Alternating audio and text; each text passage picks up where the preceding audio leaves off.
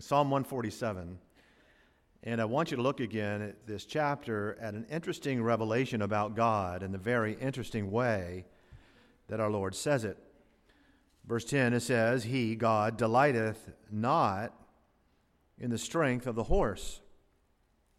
He taketh not pleasure in the legs of a man. The Lord taketh pleasure in them that fear him, and in those that hope in his mercy. Can I ask you a question? What do you think that it is in all of God's creation that gives the Lord pleasure and delight? What is it in this vast universe of His that He Himself is most interested in and draws enjoyment from? Now we know He's interested in the cosmos. Look at verse 4. He telleth, that means He counts the number of the stars. He calleth them all by their names. That's amazing. We also know that he cares for cattle. He even cares for the unclean birds. Look at verse 9. He giveth to the beast his food and to the young ravens which cry. And so it is not, beloved, that he doesn't care. It is not that he's not interested in the glories of creation that he himself calls good in Genesis chapter 1. No, this is a study in contrast. This is a reminder of how different God is from man. And why that difference is something that all of us must first see and then embrace. It is indeed a revelation about God that's not just interesting, but it is glorious and it is life changing. You see verse 3, right? It says, He healeth the broken in heart, He bindeth up their wounds. Well, there's your contrast. He counts the billions and billions of stars that he made, but he heals thee, the broken heart. And I'm telling you, folks, there's some amazing truth for us here in today's text. And I just pray that in every way we will hear it and we will receive it to his honor and to his glory. Let's pray together, shall we? Father, please help us now. And we thank you for reminding us that you've always been faithful and for reminding us now at this moment that your word is faithful and true. And as we open our hearts to it, may any and every distraction and any sin, anything, Father, between us and you, please help us. There be nothing between us so that we can hear exactly what the Spirit has to say to this church in this moment and every believer in Jesus' name. Amen. There are three great reminders in Psalm 147 that we know God's people need. We know that Christians need amidst this current state of affairs in our society. You know, the past two weeks, the shiny new object for our media and a lot of Americans is this unknown singer in Virginia who shot the number one. On all of the music charts overnight, they even mentioned him more than once at the presidential debates on, on Wednesday. And so I heard that. I thought, well, I'll just read the lyrics and see what the buzz is all about. And so I did. And then I read the lyrics of another song and another song and another song. And you know, all it did was remind me that people will latch on to anything. People will grasp, they will elevate and glory in anything as a source of hope or meaning in a moment. I mean, I came of age when Bob Dylan was all the rage as a young man, as a teenager, and I remember everyone said that Dylan's songs were going to, quote, change the world. And they hailed him back then as a prophet and a genius. And even then, as a kid, I didn't get it. I mean, he could rhyme, but to me, he couldn't sing. How many times must a man walk down, right? I mean, I can do that. and of course, his lyrics did not change the world, it didn't even change my high school. You know what changes people? What changes people is truth. Jesus said, The truth shall make you free. And again, it's a reminder that, that people are looking and that clinging to anything for a sense of meaning or hope or identity. And it brings us then to the Word of God. And for this morning, three things in today's text I want us to consider very carefully. The first one you notice, number one, is a lesson of glory. And specifically this what is big to man is small to God. Verse 10 again. He, the Lord, delighteth not in the strength of the horse. He taketh not pleasure in the legs of a man. Now, of course, this is not true of man. Man does glory in the strength and the power and the speed of animals and humans. It's why automakers try to enhance the image of a profit, or a product rather, by naming their car a Mustang or a, a Bronco or a Colt or a mighty Ford Pinto. if I were an Appaloosa horse, I'd be offended for naming that car after me, right? But there's a reason. There is a reason men glory in the strength of a horse. It is arguably God's most noble creature. And yes, they take pleasure in the legs of a man for athletic and military and constructive purposes. I can tell you for certain that's why a lot of our culture lives for the fall season. NCAA football, the NFL, the World Series, speed and power are what people glory in, but not the Lord. I can still remember when the Miami Heat dominated the NBA in 2006. And you may remember the home games would start with smoke and these lasers and Shaquille walks out, seven foot, one inch tall, and his voice over the PA says, Here comes the Shaq attack. And everybody goes crazy in the, in the stadium. The Shaq attack. But in heaven, it would sound more like, Here comes the Shaq attack. right? Like the Chicago Bulls, Let's get ready to rumble. But in heaven, it's, Let's get ready to rumble. Gabriel says to Noah, What did he say? Let's get ready. What Noah says, Let's get ready to rumble, all right? Again, what's big to man, what man glories in, what's big to man is small to God. And folks, God wants us to know that. As a matter of fact, it is critical for us to know that, lest we glory in the wrong thing. Which brings us to the second thing in the text. Number one, there's a lesson of glory. What's big to man is small to God. Number two, you'll notice there's a lesson of grace. What's small to man is big to God. Verse 10 again. He delighteth not in the strength of the horse. He taketh not pleasure in the legs of a man. The Lord taketh pleasure in them that fear him, in those that hope in his mercy. Can I ask you a question? Who's hoping in God's mercy today? Well, it's not the big diesel when he's about to win game six of the NBA Finals. It's not Pharaoh who gloried in his mighty horses and his chariots. No, people hope in God's mercy and people fear the Lord, those are the ones who need his mercy and who are humble enough to trust his power. Look at verse 6. He says, The Lord lifteth up the meek. Peter quoted that text. James quoted that text. Now, think about this for a moment the meek. What God delights in, what God takes pleasure in and is moved by, is not our abilities. It's certainly not our achievements. This past Thursday, a few days ago, Noah Lyles ran the 100 meter, winning the gold at 9.83 seconds. So he's earned the title for now, fastest man alive. Now, of course, Usain Bolt ran the 100 meter even faster at 9.58. Fastest legs ever recorded. Remember Usain? And while men and women are in awe of that, what God is looking at and what God is taking joy in is this little person over here whose legs barely even work, but whose heart is humble before God. Put it this way You see verse 4? He telleth or counteth the number of the stars, he calleth them all by their names. Great is the Lord, and of great power. His understanding is infinite. Infinite, yeah, that's God. And you know what? That all power powerful, infinite, and all knowing God. He is not preoccupied with men or horses setting records in a circle. He's not looking down and saying, That's awesome.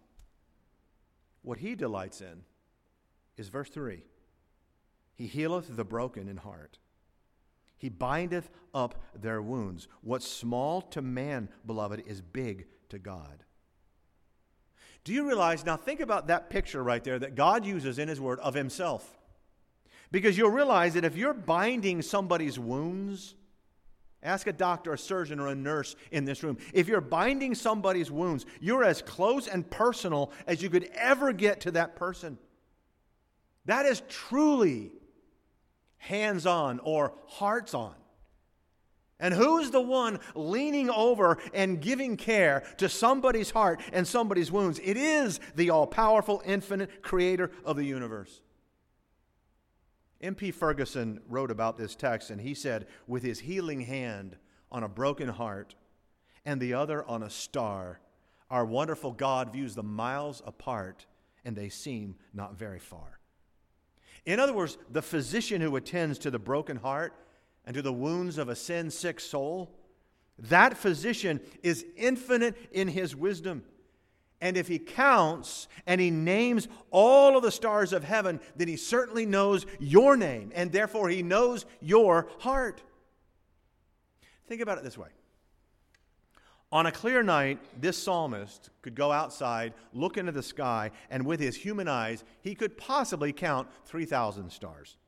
Not easy, but not impossible either. And if he had a photographic memory, he could even remember all of those stars. But guess what? The Holy Spirit, who inspired these words, knew something about verse 4 that the psalmist himself did not know. He knew that in addition to the 3,000 stars that he could see in his half of the sky, that on the opposite side of the earth, at night there, a person could see an additional 3,000 stars. So that's 6,000 stars seen with a naked eye. And those are just the brightest stars, obviously. Because we're reminded that whenever you point a telescope, and I had one in high school, when you point a telescope into the sky where you cannot see any stars, it's just black. Through that telescope, there are multitudes and multitudes of them. In fact, astronomers tell us through a telescope with a three inch lens over 600,000 stars suddenly come into view. Now, that's a lot of names for God to remember. But wait a minute. Because it is also true that the largest telescopes, you know, the huge observatories, and now space telescopes, one lens over 3 billion stars can now be observed. 3 billion.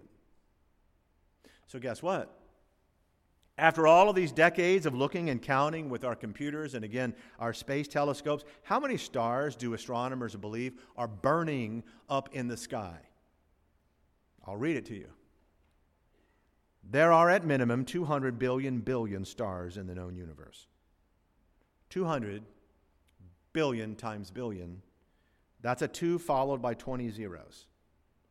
As a matter of fact, the Milky Way alone has over 100 billion stars, and the Milky Way is only one of a billion galaxies, we're told. Now, wait a minute.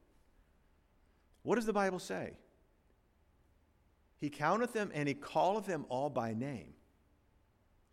You know, I have a hard time remembering names in the hundreds some of you. But the Bible declares that God counts the names and all of the stars in creation at least 200 billion billion. How can he do that? Well, verse 5 Great is our Lord of great power. His understanding is infinite. So here's the question What's the significance of God's infinite knowledge? What does it mean? Why does it even say this? That God counts and names 20 billion billion stars. That he's omnipotent? Well, yes. That he's omniscient? Yes. That he's the creator? Yes. The heavens truly do declare the glory of God, and the firmament truly does show his handiwork. All of that is stated in this text to tell us that he's not just the physician, he's the great physician. To put it in human terms, beloved, he wouldn't go across the street to watch a horse or a man break a world record. But he would go to the other side of the world to rescue a sheep. He would go into the highest mountain to mend a broken heart. And why? Verse 11 Because the Lord taketh pleasure in them that fear him and in those that hope in his mercy. You see, beloved, the reason why God tells us about the stars and his infinite wisdom and his infinite power is to remind us not only of why he's not impressed and why he doesn't take great joy over some Olympic record, but why it matters that he looks to every human heart that is humble and trusting and seeking him. It is because he knows your name. He knows your need. He knows your future. He knows your individual heart. You know, there's a very beautiful picture in one of our astronomy books of our galaxy, the Milky Way. And it's always impressed me. It's very impressive with its clouds and billions of stars spinning in that sort of circular motion out in the darkness of space. And among those billions of stars, which again is almost always pictured as a great cloud, you, you have the sun and the planets of our little solar system. And then toward the left of that picture, they've placed an arrow, an arrow that points down to a teeny, tiny, almost unseeable dot. It's a speck in this huge depiction of our own galaxy. And by the arrow, it says Earth. That's Earth. I know the first time I saw that, I thought there's another arrow that's pointing down that the book doesn't have. It is an arrow in this great and vast universe that God Himself has made, and it is an arrow from the perspective of God and from heaven, and it points directly down to your to you. You see, Pastor, 200 billion, billion stars and all of this universe comes down in God's mind to my heart. Yeah, the Bible says He healeth thee broken in heart when that heart is humble before Him. I want you to notice on the screen this familiar text, Isaiah 61. It says, The Spirit of the Lord God is upon me, because the Lord hath anointed me to preach good tidings unto the meek. He hath sent me to bind up the brokenhearted to proclaim liberty to the captives and the opening of the prison to them that are bound, to proclaim the acceptable year of the Lord and the day of vengeance of our God, to comfort all that mourn. Now, wait a minute. In Luke chapter 4, the Lord Jesus, the creator of the stars and the universe, he walks into his hometown synagogue in Nazareth, and with every eye fastened on him, the Bible says, Jesus takes the scroll and he turns to this passage in Isaiah. He takes the scroll, he opens it up, and he reads out loud to all of the people verses 1 and 2, and then he declares that he himself, as God in the flesh, is fulfilling that prophecy. That he has come to bind the brokenhearted. So that, in other words, look, the God who created and numbers and names the stars, the same God who is of great power and infinite understanding. This God saw the broken heart of man's sin. He saw the condition of man's heart and the marring of his great creation, creation. And this God, he did not send an ambassador down to this earth. He did not send an angel or a messenger to heal the broken heart. Oh, no, no. He stepped out of glory. He stepped out of glory. And he stepped into this dark, sinful world because he delights, he takes pleasure in binding the wounds and healing the broken hearts. You know, all the rejoicing in Luke's gospel over the lost sheep, the lost coin, and the lost son. The one thing that all three of those have in common is the rejoicing. Rejoice with me. The joy, that's the common denominator. You realize that all of those tears of joy over the prodigal who came back, all of that was to illustrate the Father's joy. It was all to picture God's delight whenever one person, one sinner, hopes in God's mercy. One of our dearest men went home to be with the Lord this morning, Brother Bob Cook. Sat here for years and years with Margie. If you've ever been to his home, You may have seen on his wall a sort of crude looking microchip in a frame. It is actually the first ever prototype of the integrated circuit. When Bob graduated Georgia Tech as an engineer, he went to Texas Instruments. And in 1958, with the legendary Jack Kilby, they invented the first ever integrated circuit. It was proprietary, otherwise, he would have been a billionaire. And the reason why they did it is the Mercury project. We're sending up these rockets into space, but these rockets had the old vacuum tubes in their computers and they kept failing, just like our old TV. I remember my dad on his hands and knees pulling tubes out and putting vacuum tubes back in to get the TV working. Same exact thing. And you know, if you've seen the documentary or read the history of Silicon Valley or TI, you know that Bob Cook helped change the world. He led the way in the first semiconductors. Not only did Mercury successfully launch into space, come back, and then John Glenn, and then we, we actually went to the moon, but computers would never be the same. And I remember the first time I saw that little circuit in his, in his home, and then I obviously read everything I could about it and saw the documentary about it. I remember I was in awe. But let me remind you what it is that delighted God. Let me remind you what it is that gives pleasure in heaven. It began when Bob Cook humbled his heart and became a child of God. Bob taught Sunday school, fifth and sixth grade boys, and some of those young boys are in ministry today.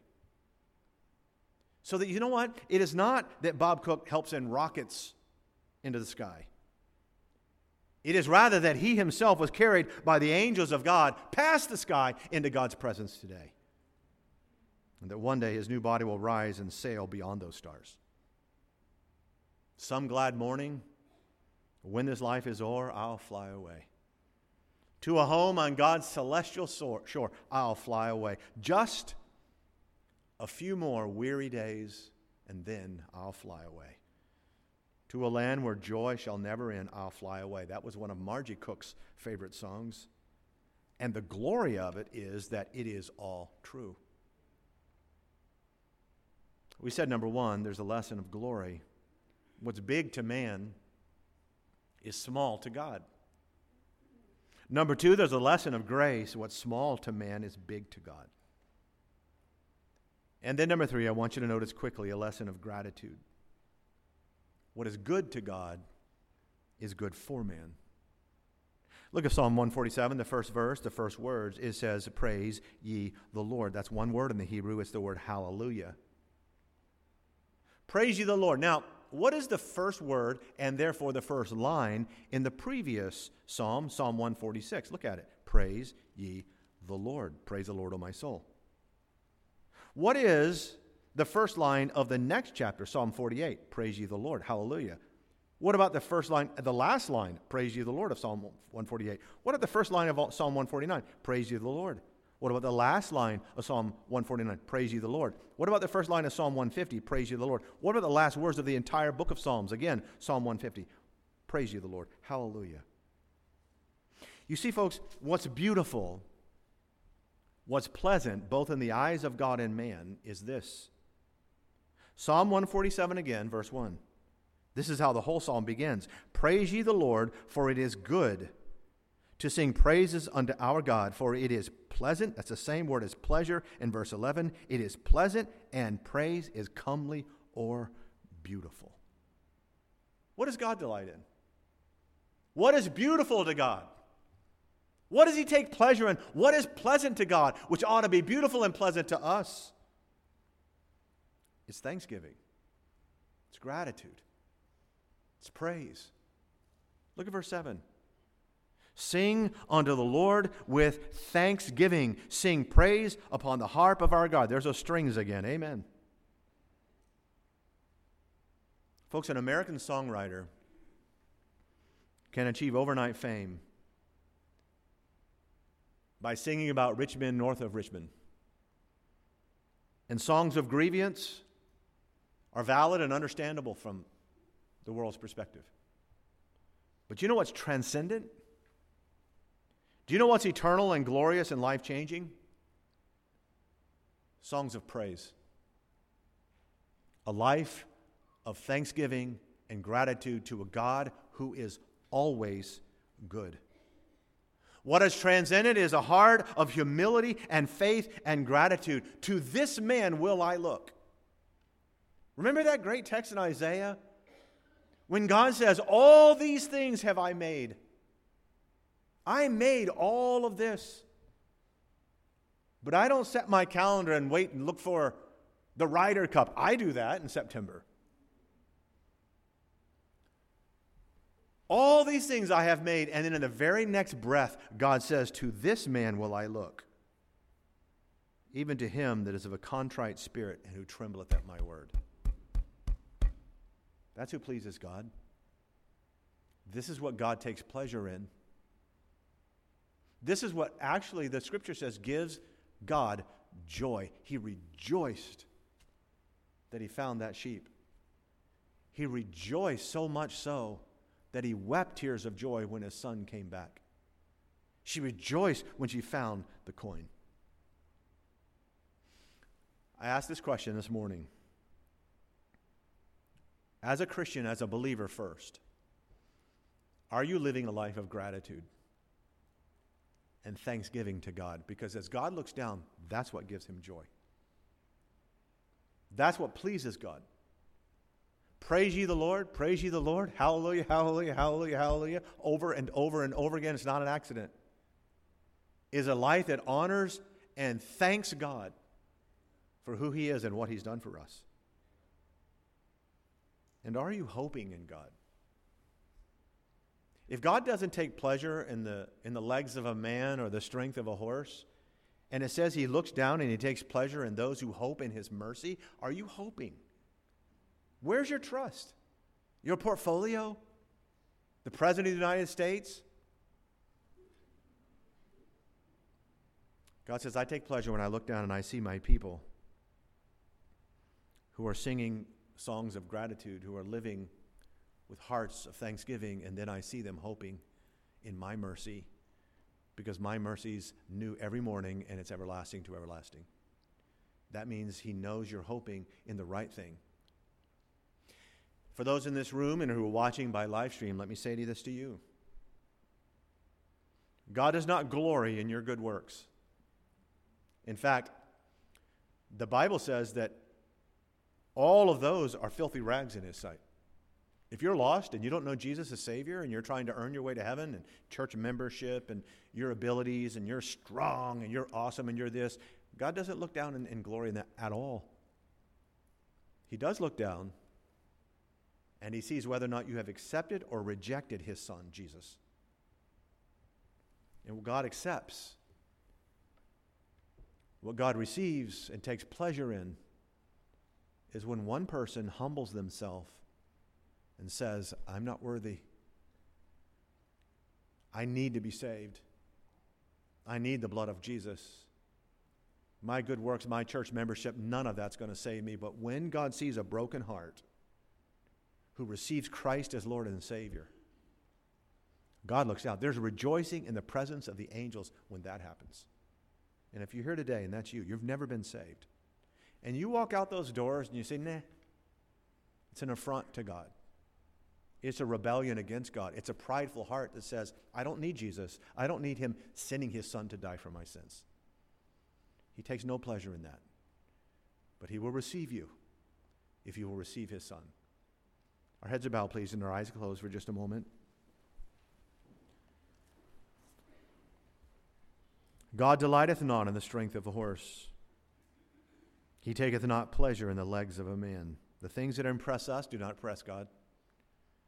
No, the Lord taketh pleasure in them that fear him, and those that hope in his mercy. The scripture says in our text that it is beautiful, it is comely, and it is pleasant to sing praises to God, to be grateful, to live a life of gratitude for all that you have. That's why we say at every service, just sort of every morning, almost every night, are you glad you're saved? Because that's gratitude. Are you glad? Yes, yes, yes. Pastor Blalock, I'm here today, and I, I'm a Christian by God's grace and mercy. I have every reason to be grateful now and for eternity. I've hoped in God's mercy. I've received Jesus as Lord and Savior, but I needed this text today. I needed this reminder. Look, if you see anything in our society when they jump on something in mass like sheep, and they hope for this and they hope for that, and they hope this candidate will solve their problems, and they hope that this musician will do this. Always remember that God wants you to hope in His mercy and trust in His word. Pastor, I'm here today and I'm a Christian, but I needed this message today as a child of God. Maybe it's just living a life of gratitude. I mean, praise you the Lord, praise you the Lord, hallelujah, all, all day long. That's what it's supposed to be. Because God is good all day long. I'm saved today, but I needed this as a Christian. Who would say that? Would you lift your hands through the building as children of God and amen and amen? Yes. And I raise mine. As we noted earlier, there are some in this room, if not many, and some watching at home or wherever you are, and you're not saved. But you would say, Preacher, I'm not sure that if I died today, I'd be in heaven, but I want to be sure my name's written there. I want to be sure that I'm saved. Could we pray for you? I won't come down and embarrass you, but I would love to pray for you. Pastor, that's me. I'm not sure I'm saved, but would you pray for me that I could be sure? Who would say that? Would you lift your hand in the room? Yes, ma'am. God bless you. And amen to that. And amen. Yes, and you as well. Praise the Lord. Anyone else? God bless you. We're going to pray in a moment and have a time of invitation. And if God has spoken to your heart, we do this every Sunday. Brother Andy will be here at the front. If you want to speak with someone, we would love to take the Bible and show you what it means to be saved. Christians, this is an altar here. We talked on Wednesday about altars, they were public, they were a symbol of someone's dependence upon God. And you can use this altar as well. Father in heaven, bless the invitation. We thank you for your word. Thank you for reminding us what really matters, what really, truly matters for now and eternity. And I ask God that our affections will be your affections, that yours will be ours. I ask, Father, that what we value will be what you have already valued.